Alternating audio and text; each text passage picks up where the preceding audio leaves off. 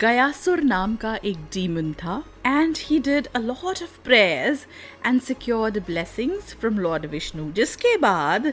गयासुर बहुत ज़्यादा पायस बन गया था later Gayasur became rocky hills which make up the landscape of this beautiful city,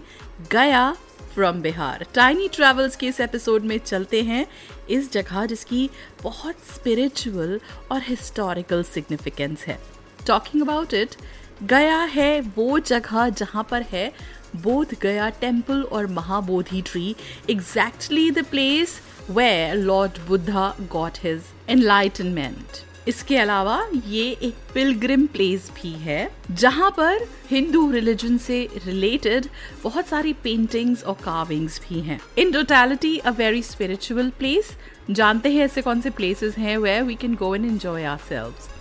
first in the foremost Mahabodhi temple and it has the Bodhi tree ये वो जगह है जहाँ लॉर्ड बुद्धा को एनलाइटनमेंट मिला था, और इस जगह बच्चों को ले जाने का मतलब है स्पिरिचुअलिटी के एक बहुत प्रोमिनेंट एस्पेक्ट से उनको इंट्रोड्यूस कराना। एक और जगह जहाँ you can go is the Indosan Nippon Japanese temple ये एक बहुत बड़ा टेंपल है which is visited by a lot of people it is a Japanese monastery और यहाँ पर जाना, इसको देखना एक यूनिक एक्सपीरियंस है। Then you can go to Muchalinda lake इस लेक का नाम पड़ा है एक स्नेक किंग के ऊपर, जो माना जाता है कि इस लेक में रहते हैं। ये एक बहुत ही पीसफुल बहुत ही विजिटेड और बहुत ही प्रोमिनेंट प्लेस है गया में। गया का impact on various countries has been immense like we spoke about the Japanese temple यहाँ पर एक वियतनामीज टेंपल भी है।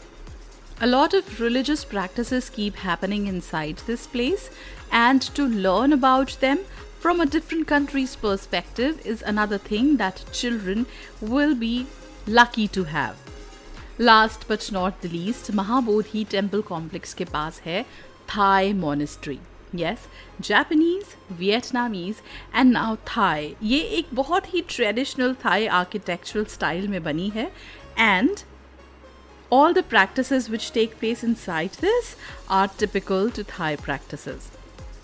हर जगह यूनिक होती है हर जगह का क्विजीन यूनिक होता है so talking about Gaya it typically has the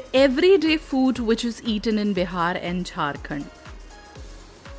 So the places that can really help you satiate your hunger are Siam Thai restaurant, that is in case आपको थाई खाने का mood हो. Other than that for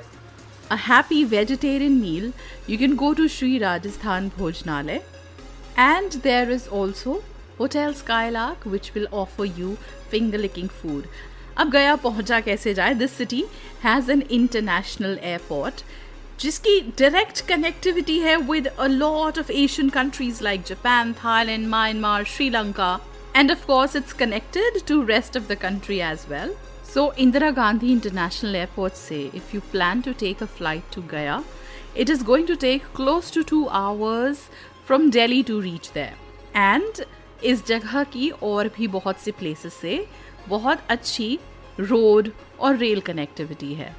so, on this weekend, if you're free and you plan to go to a place which can tell your children a lot about spirituality, do choose Gaya this time. For other places that we recommend, suniye Tiny Travels ke aur bhi episodes and don't forget to like, follow, subscribe and share Tiny Travels podcast.